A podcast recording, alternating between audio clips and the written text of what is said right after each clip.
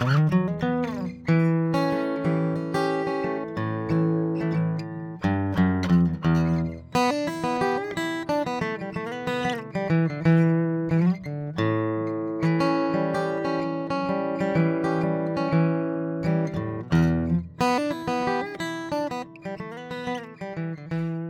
Insane Transformation Podcast, helping executives and consultants idiot proof their workplace, one innovation at a time. Have you ever taken your car in to the mechanic? So you, you, you drive you drive up to the front. Now they may have you park your car off to the side. I don't know, but sometimes you you'll drive up to the front and you can usually see into the workshop, into the bays. You can see the lifts. You can see a lot of times the tools hanging on the walls. Well, sorry, I've just gone too far ahead. It assumes that they've got, you know, shadow boards and things like that.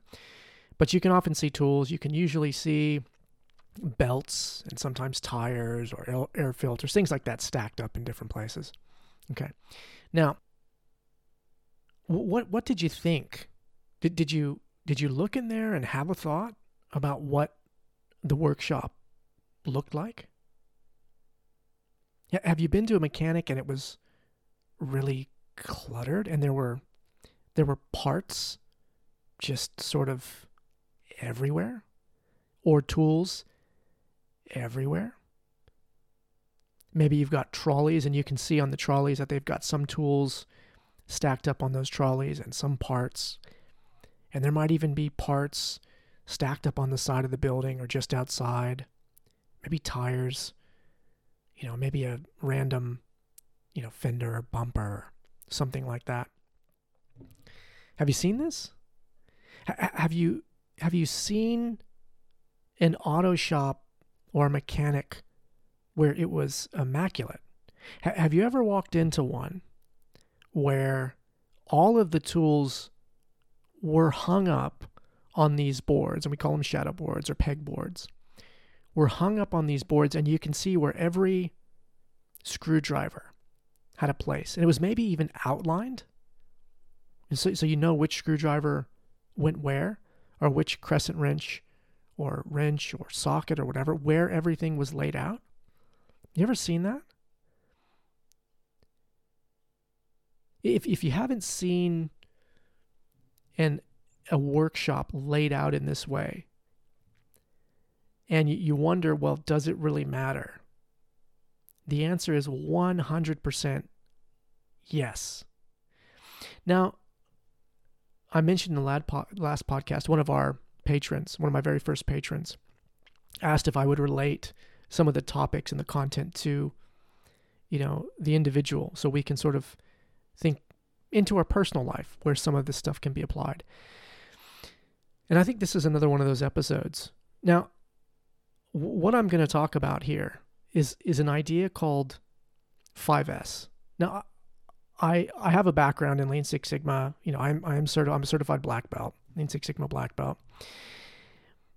But I don't spend a ton of time doing this stuff anymore. You know, I did that a lot over the last 10 years. Now I focus a lot more on innovation and building new products and services. But there's always a place for this idea of organization, you know, like literally being organized, right, to create efficiency.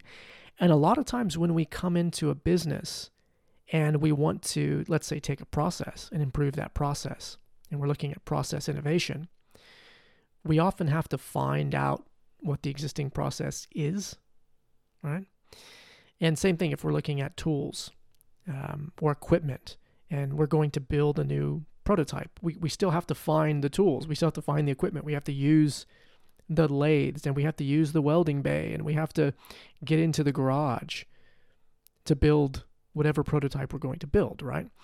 So, organization and knowing where the tools are and knowing that the equipment functions in the way that it's supposed to function is actually really, really important.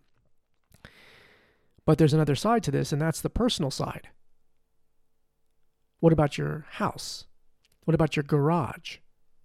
Right? If you don't have a garage, just look in your home. Like you maybe you've got a linen closet.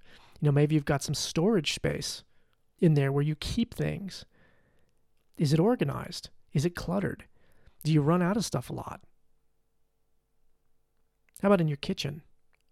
What's that like? What's your pantry like? You ever got to making a meal and you needed some, I don't know, tomato sauce or something like that? And thought that you had something, thought that you had some tomato sauce or some ingredient or some spice or something, thought you had it, only to find out one, you couldn't find it, or two, you actually didn't have what you thought you had. Okay? This happens all the time. When we when we get into the innovation space, a lot of times we have to do a bit of a cleanup. We've got to kind of clean the foundation before we can start to work on some of this exciting, innovative, you know, sexy stuff.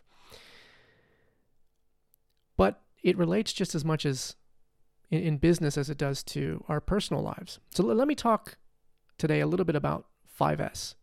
I'm going to tell you how to do this thing called 5S. I'm going to tell you what it is. I'm going to give you a plan that you can actually use in your own home or in your workshop for how to do this. It's actually not particularly hard, okay? But it, it pays a lot of dividends and it's actually incredibly effective. If you listen to the last episode, you know, I was giving you this example about this guy I used to work with named Terrence, right? He had this great perspective on life, but he also had one of the best views on taking care of his equipment that I've ever seen from anybody I've ever worked with, before or since. Okay? And I'll tell you a little bit about how he did it with this 5S program. So this comes out of Lean. 5S, there's a couple different translations, but really it stands for sort, set in order, shine, standardize, and sustain. And the idea is that we sort of work through these different phases. Okay, we work through a sort phase. Then we spend some time going through a set in order phase. Then we go through what we call shine, and we spend you know a few weeks or a month on shine, and then we get into standardize and sustain. And the sustain is really the mindset that says we're going to continue to do the first sort of four S's long into the future. But the first four S's are really the the work, the setting up of the environment, the space where we spend all of our time and getting organized and things like that. So let's look at a couple of these in turn. Okay? And and hopefully whether you're in business and you're using this in business, or you just want to make your personal life a little bit easier by getting a little bit more organized. This will help you to do that. So, sort. What is this idea of sort? Sort is where we basically look at the things in a given workspace. Now, let's, again, let's take our kitchen for an example. We would go through the kitchen and we would, we would start asking the question, you know, what things do we use on a regular basis. Let's say daily. What things do we use weekly? What things do we use monthly? Right? And what are the things that we haven't used maybe in six months or a year? When we go through the sort process, we typically set up a little space. You know, we call it a red tag area, right? And that's where all the sort of either the expired stuff or the broken stuff or the obsolete stuff or the stuff that we don't use very often or don't think we'll use again in the future gets placed. Okay. So if you were going through your kitchen and you were doing a sort, you know, you could start in one cupboard or one cabinet. Okay. And all you would do is you would go through that, maybe start with just one shelf to begin with. You know, in another episode, I talked about spending 10 minutes a day or 15 minutes a day. Well, this might be a good thing for you to start with if you're looking for something that you can do in your personal life. You can say, for 15 minutes for the next week, I'm going to sort and I'm going to go shelf by shelf in my pantry and I'm going to sort my pantry. So when you go into that shelf, you're literally going through each of the items in there and you're asking the question okay, firstly, is this item expired? And if it's expired, you can probably put it straight into the bin, chuck it straight out. If there are other things that are questionable and you're like, well, I may use this, it doesn't go off for 10 years, I don't know, maybe it's a Twinkie or something and it's it doesn't have an expi- expiry date, but you don't use them very often. Those things can be placed off to the side. And you can put them in that red tag area to think about them over the next week. So what you might do is you might get yourself a box, just a cardboard box. And you might set that on the end of the counter Uh, or you might set it, I don't know, maybe on a kitchen table or somewhere off to the side. And that can be your red tag area. And anything that's on that shelf that you don't think you're going to use in the near future, you can pack into that box. Okay, and the idea is you're going to go through it at a later point in time, right? So the idea is you go through everything. The stuff that you use regularly, like we're talking daily, maybe a couple times a day, some things, or weekly, those are the things that you want easy access to in the front of the shelves, in the front of the shelf, where you can see them. So you're talking maybe this is like chest height, so you're not bending down, you're not reaching up high. They're not in the back of the shelf, they're right in the front of the shelf things that you can get to pretty easily. That's the sort process. Okay. So you're just really getting rid of the stuff you don't need. And the stuff you do need, you're just chucking it back in there. Okay. So what I would actually suggest is if you were going to start down this program, you'd say, okay, for probably the next three to four weeks, maybe it doesn't have to be that long, maybe it can be two weeks, but I'm just trying to be realistic about time. You'd say for the next couple weeks, I'm just going to sort my kitchen. I'm going to go shelf by shelf, cabinet by cabinet. And then the plan would be in three to four weeks, I've gone through and I've sorted every single thing in the kitchen. It's not just consumables, right? It could be cups. Maybe you've got some cups that are chipped or some dishes that maybe don't have a match and they've just sort of accumulated. So those might be things that you red tag, okay, or get rid of. Same thing with glasses and pots and pans and silverware and all that stuff. So you go from one end of the kitchen all the way around to the other end of the kitchen, starting in the place where you spend the most amount of time. Okay, that's the sort piece. Okay, after you've sorted everything, all right, the next thing we go into is this idea of set in order. Okay, and set in order is just saying, okay, because you've sorted what you think you want and what you think you don't want or need and don't need, the stuff that's left in the cabinets the silverware, the, the cutlery, the stuff that's left in the drawers. You, you've said that that's stuff that you want to keep. So set in order then is now giving it a home. Okay? So this is where you're like in, in our pantry, we actually have a label maker. Okay? And we use that label maker to create labels. So when you open the pantry doors, the shelves have a little label that tells you what belongs on that shelf. Okay, and it's really, really easy. It's especially good for the kids because, well, let's be honest, kids aren't going to read. It doesn't matter how old they are, if they're, you know, 10 or if they're 20. Um, they're just going to they're going to put stuff back wherever they want. No, but the idea is you've got a, a home for that item. So set in order is about saying, okay, I've got one shelf, I've got some spices on there. I'm going to give each one of those containers a home or a section or a neighborhood or something like that. So that's what set in order is. Sometimes you can take a piece of tape and you can actually create a little outline, like a like a square in the shelf to say this is where the spices live, this is where the sauces live, this is where the canned goods live, you know, whatever that case is. And you you set in order each shelf. Okay? And again, you go through the whole kitchen. You do this with the glasses, you do this with the cups, you do this with the plates, you know, this is a good time when you get to the pots and pans to start using dividers, where you might think of using hooks to hang some of the pots and pans or racks and things like that. But again, the idea is whatever you've decided to keep, if you're going to keep it, it has to have a home. It has to have a place to live now. Okay, so that's what set in order is. Now, I have done this in a lot of organizations, and we've actually spent time in the kitchens. And this is so cool when you get to this stage because what you find is, and this happens, you know, again, whether you're working in a, a workshop or whether you're working with um, any environment where there are tools and equipment and machinery, what you find is people start putting things away where they belong, right? And, and what that means is when you need something, guess where it is? It's where it should be in its home, right? I mean, I mean, think about it. Have you ever I don't know, just t- take a vacuum. You know, you've got a family of people and someone's taking the vacuum and now you go to vacuum and the vacuum is gone. Where is it? No one's home. I don't know where the vacuum is. The same with the food, right? Same with the the cutlery, the knives, whatever. Things go missing, the scissors, right? Things go missing, can openers. Why would a can opener ever disappear from the kitchen? I don't know. but you walk into the garage and your kid has managed to wire up a can opener to a battery. And uh, look, these things happen. But the point is, once you start to give these items a home, it's much more likely that when the person's done using it, they'll put it back in the home, which means we talked about waste just briefly in the other podcast. Searching, right? You're looking for something. You know, we talk, uh, there's a, something called eight wastes, right? You got transportation waste and motion waste. Transportation waste is where we're moving an item from left to right. Motion waste is where we're searching and we're moving around looking for that item. So this is a chance for you to start reducing the waste. Okay. So whatever you've decided to keep, you spend the next four weeks going in and doing that set in order. So you can put some tape out in the cabinets. You can even use, you know, permanent markers if you want. I don't know if I'd use permanent markers in the kitchen, but you can put some tape down. You can put some labels down. You can paint shelves different colors based on their meaning and things like that. You can have some fun with it.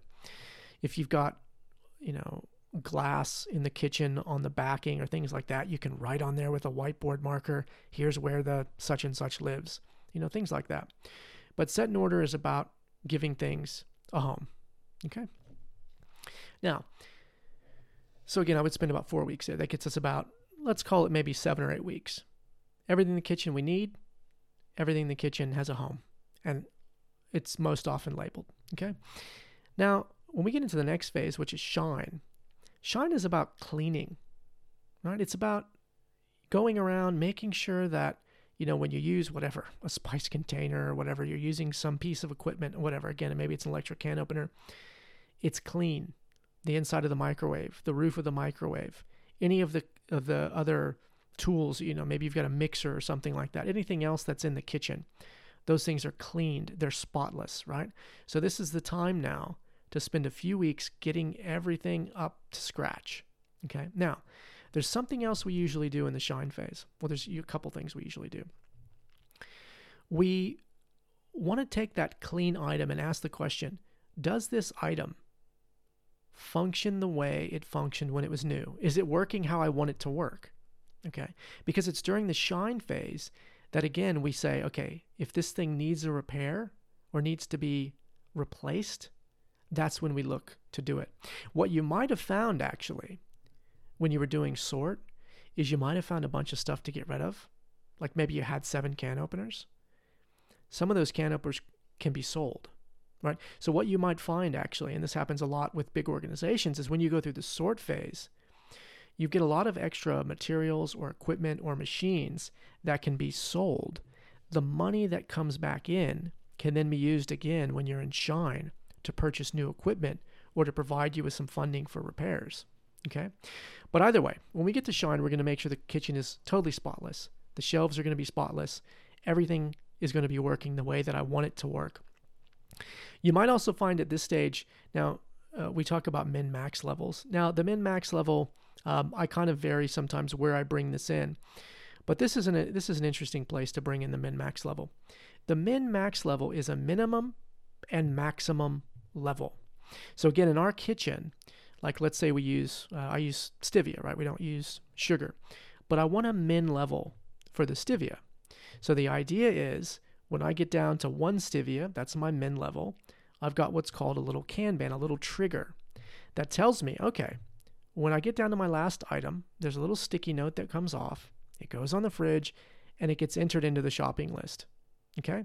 And and what that trigger tells me is the next time I go to the store, I need to buy two additional containers of stevia, right? And that's my max. My max is three. Okay, my min is one. So the idea is I'm always going to have between one and three containers of stevia, but I'm never going to run out. Because when I get down to that last item, I pull off my little card, my little Kanban card, I stick it on the fridge for my shopping list, and then that essentially forms my shopping list. You know, whether I go once a week or however often I go, or shop online or whatever the case is. So Shine is another great time where you can start to bring in a min max level. Think about the things that you consume. Think about which things you never want to run out of and start looking at your min max levels. Now, the reason I mentioned max level again is because a lot of us like to shop at say, you know, Costco and in big box stores and things like that. Sometimes there's a special and you say, I'm going to go buy 50 literally 50 containers of stevia. Well, th- there's a problem with this. When we start looking at our organization, we don't want to waste money because we're tying up money into sweetener, and that's money that can be used for other things around the house. And just the same in business, right? We don't want a whole bunch of of our money tied up into to some materials that we might not use for two years. And there's a couple reasons for that. We might stop making that product. The we might find a better material in the future. We our preferences may change. You know things like that. So you might invest two hundred dollars in say fifty containers of stevia, only to find out that there's now research that's come out that says oh stevia is bad for you and you want to switch to something else. Maybe you want to go to uh, i don't know whatever go back to splenda or something uh, or go to whatever some other type of artificial sweetener okay? But you've tied all this money up in there and you've wasted a bunch of space because that cabinet space that you now went through all the trouble to clean and to organize is now fully loaded with stevia and that space actually has a value as well it has a value in your kitchen, but it has a value in business. Because when we have to hold inventory and we have to hold goods, we look at a cost per square meter or a cost per square foot. It's the same in your kitchen. You know, even if you have a big kitchen, you know, you don't want to consume all of the storage space and the real estate of that kitchen by holding on to slow moving items. So that's why we set a max level. So just think about that when you're getting into your big box stuff. When you get into standardize and sustain, Standardize is the idea that, again, you might pull forward some of your labeling and now you're making the labels permanent because what you had in Shine was a temporary label. And now you're saying, okay, look, I definitely want this here. So this is where you can start to make things more permanent. It's where you can really start to concretize your min max level and actually put it in place. In business, normally here we're putting in things like standard operating procedures and, and things like that. If we've got line markings, we're doing the painting and things like that. But in your personal life, um, who knows? It could be you've got a kitchen and maybe now you're making a formal checklist, or now you have an official shopping list, right? And these items go onto the shopping list and you've got automatic replens and, and things like that. But the idea with standardize is that it becomes a standard practice within your kitchen. Okay, and it's more concretized. And there's a few other things that go into this, but they don't necessarily apply for us in the per, in, you know kind of our personal lives. And then the last one is sustain. And again, sustain is just the mindset that you know, maybe we have a weekly house meeting, you know, with our family members to talk about the progress, you know, what's working, what's not working. You look at some of your agreements on when we're going to replenish something or when we're not, or where something should be located, where shouldn't be located, you know, things like that. But the idea with the sustain is that you've now start to brought, bring the mindset in. Okay. So anyway, this is something that's quite fun to do. It's something that applies to your personal life and it really does get a lot of traction. You can do it in your garage. You can do it in any sort of storage spaces you have in the house. You can do them in the kitchen, things like that. But it's something that will have quite a big impact on your life. Obviously, for business, you can do all of the same things. It's just on a much bigger scale. It has a massive impact on your financial statement. You know, reducing inventory, improving inventory turns, uh, improving the reliability of product, um, reducing you know the cycle time the touch time there's a huge huge impact in business but this is something that's quite fun to do in your personal life good luck happy sorting hopefully you find some cool stuff that maybe you haven't seen for the last few years but don't throw away those twinkies. They never go bad. See ya